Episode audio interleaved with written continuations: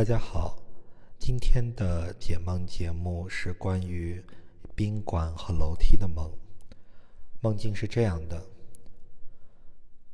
不断出现的某个场景一直在我的梦中，连绵好几年总会出现。其中一个是宾馆，大大小小，总是记得视觉中长长的走廊，一直蔓延到极亮或者极暗处，厚地毯。软墙壁、木质门槛、木质门、较暗的灯光，而我正准备推门而入。大多时候内心是有点烦躁、恐惧，后续各异，没有联系。另一个场景是楼梯，大多数是水泥制的，还有些是非常崭新的钢材质，无穷无尽。有时结构空间诡异，有时在室外一片白茫茫。有时在室内楼梯间很压抑，大多时候我在比较紧张的跑或走。那我报这个梦的时候，我满脑子都想着，万一没人理我怎么办？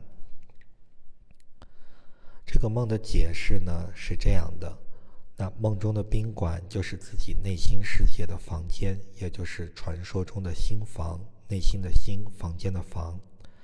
一般新房是一个家的样子，但是我的新房却只是一个宾馆，并不是家的样子。没有家人，没有宠物，没有朋友，有的就是大大小小的厚地毯、软墙壁、昏暗的灯光，还有一扇扇木质门。我写到这里，要是没有人理我怎么办？慢慢的，我的内心变得坚硬，不再柔软。楼梯从木楼梯变成了钢楼梯或者水泥楼梯，摸上去冰冰凉，就仿佛是我的内心。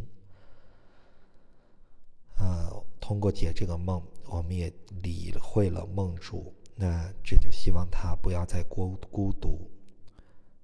宾馆何处是我家？家人在的地方就是家。这个梦就解完了，谢谢大家。